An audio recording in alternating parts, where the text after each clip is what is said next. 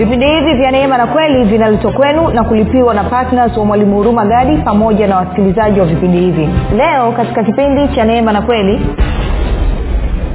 ndivyo ilivyoandikwa mtu wa kwanza adamu akawa nafsi iliyo hai. Adamu wa mwisho ni roho yenye kuhuisha. Kwa anasema kwamba adamu alikuwa ni nafsi iliyo hai.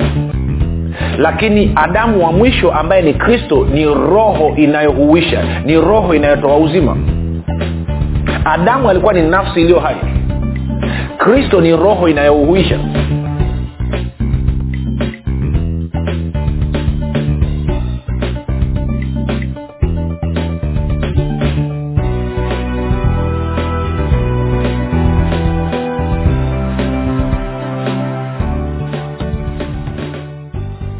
popote pale ulipo rafiki ninakukaribisha katika mafundisho ya kristo. Jina langu naitwa huruma gadi. Ninafuraha kwamba umeweza kuungana nami kwa mara nyingine tena ili kuweza kusikiliza kile ambacho bwana wetu yesu kristo ametuandalia kupitia kipindi hichi cha leo cha neema na kweli kumbuka tu mafundisho ya kristo yanakuja kwako kila siku muda na wakati kama huu yakiwa na lengo la kujenga na kuimarisha imani yako wewe unayenisikiliza ili uweze kukua na kufika katika cheo cha kimo cha utimilifu wa kristo. Kwa lugha nyingine ufike mahali uweze kufikiri kama kristo uweze kuzungumza kama kristo na uweze kutenda kama kristo kufikiri kwako rafiki una mchango wa moja kwa moja katika kuamini kwako. Ukifikiri vibaya utaamini vibaya. Ukifikiri vizuri utaamini vizuri. Hivyo basi fanya maamuzi ya kufikiri vizuri. Na kufikiri vizuri ni kufikiri kama kristo na ili uweze kufikiri kama kristo huna budi kuwa mwanafunzi wa kristo. Na mwanafunzi wa kristo anasikiliza na kufuatilia mafundisho ya kristo kupitia vipindi vya neema na kweli. Tunaendelea na somo letu linalosema eh, mkristo amefanana na kristo. Mkristo amefanana na kristo na tumekuwa tuna wakati mzuri sana. Leo nataka nikupeleke kwenye wakorinto wa kwanza mlango ule wa kumi na tano alafu nitakuonyesha kwa uwazi kabisa jinsi ambavyo neno linaelezea jinsi ambavyo kwamba eidha unakuwa umefanana na adamu ama mtu anakuwa amefanana na kristo. Lakini kabla ya kuendelea nikukumbushe tu kwamba kama ungependa kupata mafundisho haya kwa njia ya sauti basi tunapatikana katika youtube kwa sorry kwa njia ya video tunapatikana katika youtube channel yetu inaitwa mwalimu huruma gadi. Utakapofika pale tafadhali subscribe. Lakini pia utakapoangalia video yoyote tunaomba uweze kushare pamoja na kulike. Na kwa kufanya hivyo utakuwa umeshiriki katika kueneza injili ya kristo kama ungependa kupata mafundisho haya pia kwa njia ya sauti kwa maana ya audio basi tunapatikana katika google uh, podcast katika apple podcast na katika spotify. Nako pia tunapatikana kwa jina la mwalimu huruma gadi. Na utakapofika pale tafadhali subscribe. Lakini pia utakaposikiliza fundisho lolote tunaomba uweze kushare na watu wengine ili injili hii ya kristo izidi kufikia watu wengi zaidi kama ungependa kupata mafundisho kwa njia ya whatsapp ama telegram basi kuna grupu linaitwa mwanafunzi wa kristo. Unaweza ukatuma ujumbe mfupi tu ukasema niunge nawe utaunganishwa katika grupu hili na namba ya kutuma ni 789 5242 789 nawe utaunganishwa. Kumbuka tu mafundisho yote haya yanakuja kwako free of charge. Yanakuja pasipo gharama yote kila siku unaletewa mafundisho haya. Lengo likiwa ni kwamba wewe uweze kukua na kufika katika cheo cha kimo cha utumilifu wa kristo. Niitoe shukurani za dhati kwako wewe ambao umekuwa ukisikiliza na kufuatilia mafundisho ya kristo kila iitwapo leo lakini zaidi ya yote umekuwa ukihamasisha wengine ili nao waweze kusikiliza na kufuatilia. Na zaidi ya yote umekuwa ukifundisha na kuwashirikisha wengine kile ambacho umejifunza. Pia ni kushukuru wewe ambaye unanisikiliza kwa mara ya kwanza kabisa. Nikupe tu angalizo dogo kwamba mafundisho ya kristo ni tofauti sana na mafundisho ambayo umezoea kuyasikia. Ni mafundisho ambayo ukisikiliza kwa mara ya kwanza utaona kama yanapingana na kile ambacho kimekuwa kinafundishwa katika kanisa. Lakini kiukweli ni kwamba kinachofundishwa hapa kilikuwa kikifundishwa na yesu kristo mwenyewe kikifundishwa na mitume. Na kwa maana hiyo mafundisho ya kristo ndo maana yako tofauti sana. Kwa hiyo utakaposikia kitu kiko tofauti ama kinakinzana na kile ambacho mwenyewe unakifahamu na kukiamini badala ya kukasirika na kuzima redio ama kuleft kutoka kwenye grupu na kukasirika hebu nipe siku tatu za kunisikiliza. Nisikilize kwa siku tatu mfululizo. Na kama utakuwa hujaona na kuelewa kile ambacho nakizungumza basi ruksa kabisa. Sio tu kwamba uzime redio lakini pita mtaani tangazia kwamba urumagadi hafai lakini nipe siku tatu mfululizo za kunisikiliza. Bwana yesu asifiwe. Kwa hiyo nadhani unanielewa kitu ambacho nazungumza. Mwisho nito, so pili nitoe shukurani pia kwako wewe ambao umekuwa ukifanya maombi kwa ajili ya wasikilizaji wa vipindi vya neema na kweli kwa ajili ya kwangu mimi pamoja na timu yangu. Tunasema asante sana kwa maombi yako. Maombi yako yanaleta tofauti kubwa sana. Usiache wala usichoke kuomba. Endelea kusimama nasi katika maombi ili kazi ya kristo injili ya kristo ifikie watu wengi zaidi. Na mwisho nitoe shukrani za dhati kwako wewe ambao umefanya maamuzi ya kuwa patna wa vipindi vya neema na kweli kila mwezi. Tumefanya hivyo kuwa na partners wa kila mwezi ili kuepuka kila siku kuwa kunahamasishana habari ya kutoa? Sijuka unanyelewa rafiki. Kwamba tunajua kwamba tuna watu ambao wameelewa wameelewa kile ambacho kinafanyika. Wameona umuhimu wa njili ya kristo kusonga mbele. Wameona umuhimu wa wao kutumia mapato ambao mungu amewabariki kubadilisha maisha wengine. Na wamejikomiti kwamba kila mwezi wanatoa kiasi fulani na kwa kufanya hivyo inaturuhusu sisi tuwe na muda mwingi wa kujifunza badala ya kuhamasishana namna ya kutoa. Kwao nakupa ongera sana huyo ambao umefanya maamuzi hivyo na kama unanisikiliza hujafanya maamuzi ya kuwa patna wa vipindi vya neema na kweli swali langu ni moja tu. Kwa nini unasikiliza kila siku na unafaidi na kukua na bado hautaki kufanya maamuzi ya kuwa patna ili watu wengine wengi zaidi waweze kufikiwa kama ambavyo umefikiwa? Wewe umefikiwa kwa sababu kuna watu waliwezesha na fedha zao ndio maana wewe ukafikiwa. Kwa nini na wewe utaki kubariki wengine kwa nini unataka kupokea tu baraka lakini unataki kuitoa? Hiyo ni challenge na kuachia. Baada ya kusema hayo basi nataka tuendelee na somo letu. Uh, kumbuka kitu ambacho tunaangalia tulianza kwa siku kama tatu zilizopita nilikuwa na kuwekea msingi kukuonyesha kwamba mtu ambaye ni mkristo mkristo anafanana na kristo. Mkristo hafanani na adamu sasa unasema mwalimu narudia sana. Narudia kwa sababu hichi kitu akieleweki ni muhimu sana ukatambua kwamba kama wewe umezaliwa mara ya pili kama wewe unasema unamwamini yesu kristo kuwa bwana na mwokozi wa maisha yako na kwamba umempokea katika maisha yako wewe unafanana na kristo haufanani na adamu. Sasa tena tukasome mstari kidogo kwenye wakorinto wa kwanza kumi na tano tutasoma mistari michache alafu tutazungumza mambo kadha wa kadha pale alafu mambo atakaa vizuri kabisa. Wakorinto wa kwanza kumi na tano mstari wa arobaina tano tunaanza tutaenda mpaka mstari wa arobaina tisa. Sasa kumbuka hapa alikuwa anazungumzia habari ya miili kwamba kuna miili mbalimbali mbali, katika viumbe mbalimbali. Mbali. kuna miili ya hapa duniani kuna miili ya mbinguni kuna miili ya kabla ya kuvishwa utukufu na kuna miili baada ya kuvikwa utukufu kwa hiyo nitaanzia mstari wa 45 anasema hivi ndivyo ilivyoandikwa mtu wa kwanza adamu akawa nafsi iliyo hai.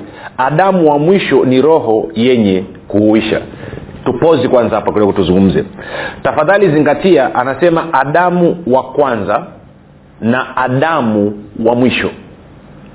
Sasa kitu ambacho watu wengi hawaelewi ni hichi yesu kristo ndiye anayezungumzwa kuwa ni adamu wa mwisho. Kwa lugha nyingine yesu kristo alipokufa pale msalabani ndio kizazi cha adamu kilikuwa kimeanza kufikia mwisho. Ndio maana anaitwa adamu wa mwisho. Na kwa maana hiyo anapofufuka kinaanza kizazi kipya kizazi cha kristo. Tunakwenda sawasawa rafiki? Kwao yesu anaitwa adamu wa mwisho. Kwa sababu alipokufa pale msalabani ndo ulikuwa mwanzo wa mwisho wa kizazi cha adamu hapa duniani. Kwa lugha nyingine yeye anakufa nakumbuka watu wote wanaomwamini yesu kristo wanahesabika mbele za mungu na mbele ya mfumo wa haki wa mungu kwamba walikufa pamoja naye kwa hiyo kwa lugha nyingine kitendo cha yeye kufa maanaake ni kwamba kizazi cha adamu nacho kilikufa. Sasa swala ni kwamba bado watu ha, sio wengi waliompokea yesu kristo. Kwao kila mtu aliyempokea yesu kristo hafanani na adamu tena anafanana na kristo. Unanyeelewa nachokizungumza rafiki? Ilikuwa ni lazima kizazi cha adamu ambacho ni kizazi cha ukaidi kizazi cha uwasi kifikie mwisho mshahara wa dhambi nini? Mshahara wa dhambi ni mauti. Okay. Sasa hapa najua nazungumza na watu ambao mjazoea kusikia injili. Na wengine anasema anasema nini? Anamaanisha nini okay. Tuende taratibu. Ngoja ngoja niiache hii hapa. Tuende mahali tukaangalia kitu kidogo sehemu kama mbili hivi alafu tutarudi hapa. Tutaweza kuelewana. Na sehemu ya kwanza ambayo nataka tuanze nayo tuanze kwenye wakorinto wa pili mlango wa tano na mstari ule wa kumi na nne. Wakorinto wa pili tano kumi na nne hadi kumi na tano. Mstari wa kumi na nne hadi wa kumi na tano. Wakorinto wa pili mlango wa tano. Mstari wa kumi na nne hadi wa kumi na tano. Anasema maana upendo wa kristo watubidisha. Maana tumehukumu hivi ya kwamba mmoja alikufa kwa ajili ya wote. Yaani kristo alikufa kwa ajili ya wote basi walikufa wote kwa hiyo anasema kwamba kristo alipokufa kwa ajili ya wote automatikali basi katika mfumo wa haki wa mungu inahesabika kwamba watu wote walikufa. Kwa sababu yeye alikufa kama mwakilishi wetu. Yeye alikufa kama sisi katika nafasi yetu sisi. Kwao sio tu kwamba alikufa badala yako lakini pia alikufa kama wewe kwao alifanya mambo mawili kwa wakati mmoja. Alikufa badala yako lakini na wakati huo huo alikufa kama wewe. Kwa wewe hapo mbele ya macho ya mungu ulikwisha kufa pale msalabani na yesu kristo. Kwa anasema tarudia tena. Anasema maana upendo wa kristo watubidiisha maana tumehukumu hivi ya kwamba mmoja alikufa kwa ajili ya wote basi walikufa wote. Tena alikufa kwa ajili ya wote ili walio hai wasiwe hai tena kwa ajili ya nafsi zao wenyewe bali kwa ajili yake yeye aliyekufa akafufuka kwa ajili yao. Kwa hiyo bibilia inatuonyesha uwazi. Kristo alipokufa tulikufa pamoja naye. Alikufa kwa ajili ya watu wote. Na kwa maana hiyo mbele ya mfumo wa haki wa mungu tunahesabika wote tulikufa pamoja na kristo. Okay hiyo ni sehemu ya kwanza. Tende kwenye warumi sita. Warumi mlango wa sita. Sasa nianze labda mstari wa tatu alafu tasoma mpaka kwenye mstari wa mstari wa sita. Warumi mlango wa sita mstari wa tatu mpaka wa sita. Anasema hivi hamfahamu ya kuwa sisi sote tuliobatizwa katika kristo yesu tulibatizwa katika mauti yake? Anasema basi tulizikwa pamoja naye kwa njia ya ubatizo katika mauti yake kusudi kama kristo alivyofufuka katika wafu kwa njia ya utukufu wa baba vivyo hivyo na sisi tuenende katika upya wa uzima. Anasema kwa maana kama mlivyounganika naye katika mfano wa mauti yake kadhalika mtaunganika naye katika mfano wa kufuka kwake. Sasa bahati mbaya wanasema mta lakini sio sahihi takiwa ni mnaunganika naye.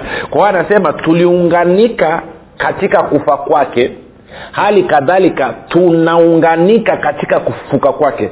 Sasa kwa bahati mbaya bibilia nyingi wanatafsiri wana kwamba mtaunganika katika kufufuka kwake kwa sababu wanatafsiri vibaya. Kwa sababu ukisoma waefeso mlango wa pili mstari wa sita ja kuonyeshe tena waefeso mbili sita. Sasa leo mistari imekuwa mingi. Ya kwa sababu ni kitu kipya na nataka nikupe uthibitisho wa kutosha kutoka katika maandiko sikia waefeso mbili sita anasema ama some mstari wa tano mpaka wa sita. Waefeso mbili mstari wa tano mpaka wa sita. Anasema hata wakati ule tulipokuwa wafu kwa sababu ya makosa yetu alituhuisha pamoja na kristo yaani mmeokolewa kwa neema. Sita. Akatufufua pamoja naye. Ndio maana napata shida na kule kwenye warumi wanavyosema tutafufuliwa. No, no, no. Akatufufua kwa lugha nyingine tuliunganika na yesu katika mauti yake. Alivyokufa msalabani na sisi tulikufa pamoja naye. Alipoteremka kaburini na sisi tuliteremka kaburini pamoja naye. Alivyokwenda kuzimuni na sisi tulikwenda kuzimu pamoja naye. Na alipofufuka kutoka katika wafu na sisi tulifufuka kutoka katika wafu pamoja naye. Ndio maana mstari wa anasema akatufufua pamoja naye akatuketisha pamoja naye katika ulimwengu wa roho katika kristo yesu. Kwa hiyo nachotaka ukiona ni kitu hichi rafiki kwamba yesu kristo kufuatana na wakorinto wa kwanza kule kumi na tano tulikuwa tunasoma mstari wa arobaini na tano kwamba yeye anaitwa adamu wa mwisho kwa sababu pale msalabani wakati anakufa pale msalabani wakati anakufa maana yake ni kwamba ndo alikuwa anamalizia kizazi cha adamu. Kwa hiyo maana yake nini? Maana yake ni kwamba kwenye kalenda ya mungu na kwenye mpango wa mungu kinachotarajiwa ni kwamba siku zinavyokwenda tangu siku ile bwana yesu amekufa akafufuka kizazi cha kristo kinaenda kikiongezeka. Na watu wengi hawajui wakristo wengi hawajui kwamba alikuja kutengeneza kizazi. Okay. Kwenye unabii ukisoma kwenye isaya Eh, sasa hapa tunafundisha mambo mengi lakini tuende tu sasa tuna muda tuende kwenye isaya. Isaya unatoa unabii kuhusu masihi ambaye ni kristo. Na nadhani kwenye mstari ule wa hamsini na tatu je nitafute nione kama nitapapata. Kwenye mstari wa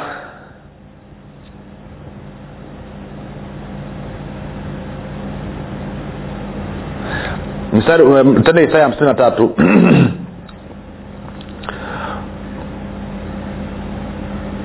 Ah, natafuta natafuta. Anyway unaposoma isaya hamsini na tatu moja nianze mstari wa ngapi? Tuanze mstari kama wa wa, wa, wa sita no tuende mstari wa, wa, wa, wa, wa saba. Anasema hivi alionewa lakini alinyenyekea inazungumzia kristo ni unabii kuhusu kufa kwake msalabani. Wala hakufunua kinywa chake kama mwanakondoo apelekwavyo machinjoni na kama vile kondoo anyamazavyo mbele yao wakatao manyoya yake. Nam haku, hakufunua kinywa chake. Kwa kuonewa na kuhukumiwa aliondolewa. Na maisha yake ni nani atakaye yasimulia? Maana amekatiliwa mbali na nchi ya walio hai. Alipigwa kwa sababu ya makosa ya watu wangu wakamfanyia kaburi pamoja na wabaya na pamoja na matajiri katika kufa kwake ingawa hakutenda jeuri wala hapakuwa na hila kinywani mwake. Lakini bwana aliridhika kumchubua amemhuzunisha. Utakapofanya nafsi yake kuwa dhabihu kuwa dhambi ataona uzao wake. Ndo hiyo kizazi chake generation. Hmm? ataishi siku nyingi na mapenzi ya bwana yatafanikiwa mkononi mwake kwa anazungumzia uzao wake. Kwao kristo amekuja kutengeneza uzao wake. Kama vile adamu alikuwa na uzao kristo naye amekuja kutengeneza uzao wake. Anasema ataona mazao ya taabu ya nafsi yake na kuridhika. Kwa maarifa yake watu, e, mtumishi wangu mwenyewe mwenye haki atawafanya wengi kuwa wenye haki. Kwao sisi tunafanywa kuwa wenye haki na kristo. Naye atayachukua maovu yao kwa hiyo nitamgawia sehemu pamoja na wakuu naye atagawanya nyara pamoja nao walio hodari kwa sababu ulimwengu eh, alimwaga nafsi yake hata kufa akahesabiwa pamoja na hao wakosao walakini alichukua dhambi za watu wengi na kuwaombea wakosaji. Kwa hiyo yesu kitendo cha yeye kuja kufa na kufufuka alikuwa anatengeneza kizazi kipya. Na hichi kizazi kinaitwa kizazi cha kristo christ generation kwa hiyo ndio maana kwenye wakorinto wa kwanza kumi na tano mstari arobaini na tano anaitwa adamu wa mwisho. Sasa turudi pale. Wakorinto wa kwanza kumi na tano mstari na tano. Haleluya. Najua nimezungumza mambo mengi lakini sasa ingine inabidi iwe hivyo. Kwa hiyo anasema mstari wa arobaini na tano ndivyo ilivyoandikwa mtu wa kwanza adamu akawa nafsi iliyo hai. Adamu wa mwisho ni roho yenye kuhuisha. Kwa hiyo anasema kwamba adamu alikuwa ni nafsi iliyo hai lakini adamu wa mwisho ambaye ni kristo ni roho inayohuisha ni roho inayotoa uzima. Adamu alikuwa ni nafsi iliyo hai. Kristo ni roho inayohuisha. Ntarudia tena. Adamu ni nafsi iliyo hai. Kristo ni roho inayohuisha. Alafu anasema hivi mstari wa 46 lakini hautangulii ule wa roho yaani mwili. Hautangulii ule mwili wa roho bali ule wa asili. Baadaye huja ule wa roho kwa anasema tunaanza na mwili wa asili kwanza alafu baadaye utakuja mwili wa roho yaani mwili wa utukufu. Na anavyosema mwili wa roho amaanishi kwamba rohoni kama vile unakuwa kama kama kama pepo kama jini kama roho mtakatifu. No, no, no. anamaanisha mwili ambao ni glorified body mwili uliotukuzwa. Anasema 47 mtu wa kwanza atoka katika nchi ni wa udongo mtu wa pili atoka mbinguni alafu anasema kama alivyo yeye wa udongo ndivyo walivyo walio wa udongo. Na kama alivyo yeye wa mbinguni ndivyo walivyo walio wa mbinguni. Sasa angalia anasema mtu wa kwanza nani? Adamu. Anasema anatoka katika nchi ni wa udongo. Alafu anasema mtu wa pili yaani kristo atoka mbinguni. Alafu anasema kama alivyo yeye wa udongo ndivyo walivyo walio wa udongo na kama alivyo wa mbinguni ndivyo walivyo wa mbinguni. Wa mbinguni nani? Ni kristo. Na wewe unafanana na kristo. Haufanani na adamu. Kwa nini? Kwa sababu wewe umezaliwa mara ya pili. Ulipokuwa unafanana na adamu ni kwa sababu ulikuwa umezaliwa na mwanamke. Lakini ulipozaliwa mara ya pili umezaliwa kwa neno na roho mtakatifu. Na kwa maana wewe sasa unafanana na kristo. Na kwa maana hiyo basi kama vile walivyo wa udongo kama vile alivyo yule wa udongo ndivyo nao walivyo wale walio wa udongo. Anasema mtu wa kwanza atoka katika nchi ni wa udongo mtu wa pili atoka mbinguni. Kama alivyo yeye wa udongo yaani adamu ndivyo walivyo walio wa udongo watu ambao wajazaliwa mara ya pili. Na kama alivyo yeye wa mbinguni yaani kristo ndivyo walivyo walio wa mbinguni watu waliozaliwa mara ya pili. 49 na kama tulivyochukua sura, ya, sura yake yule wa udongo kadhalika tutachukua sura yake yeye aliyewa mbinguni. Kwa hiyo anasema kama ulivyochukua sura yake yeye wa udongo kwa maana ya adamu wakati umezaliwa mara ya pili nani umezaliwa na mwanamke hapa duniani kwa mara ya kwanza ndivyo ambavyo unachukua sura ya yule wa mbinguni unapozaliwa mara ya pili. Moja nikusomea kwenye huu msara wa 49 kwenye tafsiri ya neno. Sikia tafsiri ya neno anavyosema. Anasema hivi. Anasema kama vile tulivyochukua mfano wa mtu wa ardhini ndivyo tutakavyochukua mfano wa yule mtu aliyetoka mbinguni. Sasa kwa bahati mbaya anasema tutakavyochukua kwa sababu anazungumzia kuveshwa mili ya utukufu. Lakini kiukweli ni kwamba kama nilivyokuonyesha kipindi kilichopita ukisoma warumi 8 anasema kwamba mungu alitujua tangu asili akatuchagua ili tufananishwe na mfano wa mwanawake nani kristo aliyetoka mbinguni kwa hiyo inamaana mimi na wewe ambao tumezaliwa mara ya pili tunafanana na kristo. Tumechukua sura ya kristo ambaye ametoka mbinguni. Na watu wote ambao hawajazaliwa mara ya pili wamechukua sura wana mfano wa adamu aliyetoka katika udongo. Ndio maana wametoka mavumbini lazima warudi mavumbini. Sasa nafahamu ukienda kwenye misiba huwa ni mabingwa wa kusoma kwa mfano. Ukienda kwenye ayubu tena na dakika chache hapa twende kwenye ayubu. Kitabu cha ayubu mlango wa kumi na nne. Hii huwa inasomwa sana kwenye misiba. Alafu nasikiliza huwa anapigwa na butwa najiuliza huyu anayesoma hivi anajua anachokizungumza kweli? Anasema mwanadamu aliyezaliwa na mwanamke tayari moja kwa moja unaona huyu ni mtu ambaye hajafanya nini? Ambaye hajaokoka. Ambaye hajazaliwa mara ya pili. Mwanadamu aliyezaliwa na mwanamke siku zake za kuishi si nyingi naye hujaa taabu. Yeye huchanua kama vile ua kisha ukatwa hukimbia kama kivuli wala hakai kamwe sasa huu mstari unavyosoma kwenye mazishi kama unamsomea mtu aliyezaliwa mara ya pili si sahihi. Kwa sababu mtu aliyezaliwa mara ya pili yeye anatokana na wambinguni unasema lakini mwalimu huyu mtu amekufa. Amekufa kwa sababu alikuwa hajaijua kweli. Siku atakapoijua kweli akaelewa kwamba kristo amekuja akashinda mauti akaiharibu mauti na akafuta mauti na huyu mtu akaamini ataishi. Ukiamini utaishi. Usipoamini utakufa lakini haibadilishi ukweli kwamba unafanana na kristo. Haibadilishi huo ukweli. Haiondoi huo ukweli kwamba pamoja na kwamba umekufa haiondoi ukweli kwamba wewe ulizaliwa mara ya pili unafanana na kristo. Na umechukua sura ya yule aliyetoka mbinguni na kwa maana hiyo wewe ni wa mbinguni sio wa udongo. Wanaofanana na adamu ndio wanatakiwa warudi mavumbini. Na ndio maana ukisoma bibilia yako ukaangalia lugha ya kina petro na kina, na kina paulo walikuwa hawazungumzii watakatifu kufa. Wanazungumzia watakatifu kulala. Kwa sababu huwezi ukasema watakatifu wanakufa wakati yesu kristo ameishinda mauti ameiharibu mauti na amefuta mauti. Unazungumzaje hicho kitu? Kwa hiyo lugha ya bibilia kwa watu waliozaliwa mara ya pili inaitwa kwamba wamelala. Sikiwa unanyelea kitu nachokizungumza ukisema mtu aliyezaliwa mara ya pili amekufa sio tu kwamba wewe ni mwongo lakini pia hujui kitu ambacho kristo alikifanya na unaposema kwamba siku za mwanadamu alizaliwa na mwanamke ni chache maanake wewe hujui kwamba unazungumza na watu waliozaliwa mara ya pili na kwa maana hiyo kama wewe bado unajiona kuwa wewe pamoja na kwamba ni mtumishi lakini unaona kwamba na wewe ni katika hilo kundi lalozaliwa na mwanamke na pamoja na kwamba umeokoka umezaliwa mara ya pili maana yake ni kwamba yes pamoja na kwamba unafanana na kristo lakini bado unafikiri kama adamu.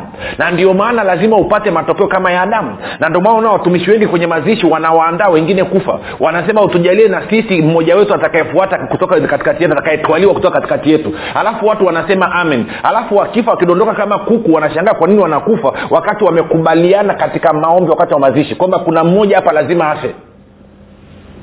Na wanafanya hivyo kwa sababu bado wanafikiri kama adamu. Hawajajifunza kufikiri kama kristo. Yes pamoja na kwamba wanafanana na kristo lakini bado mchakato wao wa kufikiri wanafikiri kama adamu.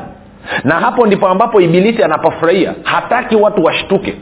Kwa sababu anajua ukibadilisha kufikiri kwako hakupati wanasema lakini siku za mwanadamu za kuishi ni miaka sabini akiwa na nguvu saa themanini. Hiyo ilikuwa ni wana wa israeli walioasi wale ambao walikataa kuingia kanani wakarudishwa jangwani. Musa huyo huyo ambaye anazungumza hayo maneno yeye aliishi miaka mia moja na ishirini. Joshua aliishi miaka mia moja na kumi. Kalebu akiwa na miaka themani tano ameenda kupigana ili kuchukua ardhi ambayo alikuwa ameahidiwa. Hakuna sehemu yoyote katika bibilia ambayo mungu amepangia mtu umri wa kuishi. Hakuna unasema kwenye garika ilikuwa siku nani miaka mia moja na ishirini. Okay, kama kwenye garika ilikuwa ni miaka mia moja na ishirini akawapangia wanadamu inakuwaje baada ya hapo adamu akaishi miaka mia moja na sabini na tano? Isaka akaishi miaka mia moja na themani na tano? Unaelezeaje hiyo? Unaelezeaje kuhusu yakobo ambaye aliishi miaka nani mia moja kama na arobaini na tatu? Unaelezeaje hiyo? Mia moja arobaini na saba. How do you explain it? Unaelezeaje? Isaka mia na themani na tano. Unaelezeaje? Sasa nachosema ni hichi mara ya pili umefanana na kristo. Na kama unanisikiliza maana yake ni kwamba wewe unafanana na adamu na wewe ni wa udongo. Na nakuhakikisha utaki kubakia waardhini unataka uwe wa mbinguni. Kwa ufanya maombi yafuatayo wewe ambaye haujampokea yesu kristo. Sema bwana yesu nimesikia habari njema. Leo hii ninakukaribisha katika maisha yangu. Uwe bwana na mwokozi wa maisha yangu.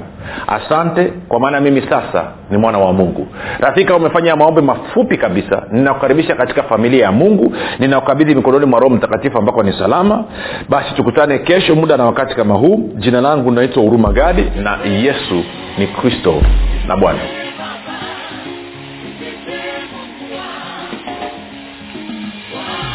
Hii ni habari njema kwa wakazi wa arusha kilimanjaro na manyara.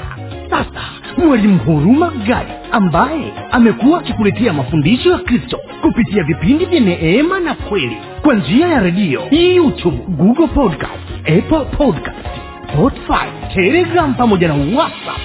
Anapenda kukujulisha kuwa sasa unaweza kushiriki ibada iliyojaa nguvu ya roho mtakatifu na kweli ya kristo. Ibada hizi zitafanyika katika ukumbi wa baoba uzima house uliopo tengeru jijini arusha. Kumbuka ibada hizi zitafanyika siku ya jumapili kuanzia saa tatu kamili za asubuhi hadi saa saba kamili za mchana ambapo utafunuliwa kweli ya kristo katika nguvu za roho mtakatifu.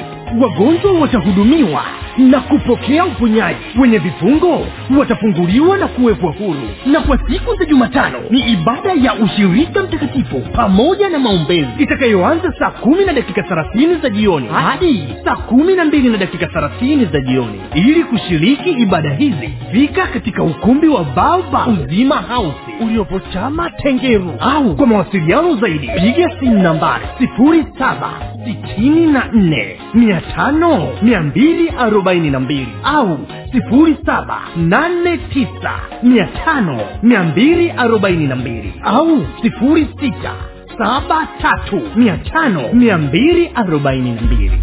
Kumbuka ni kweli unayoijua ndiyo itakayokuweka huru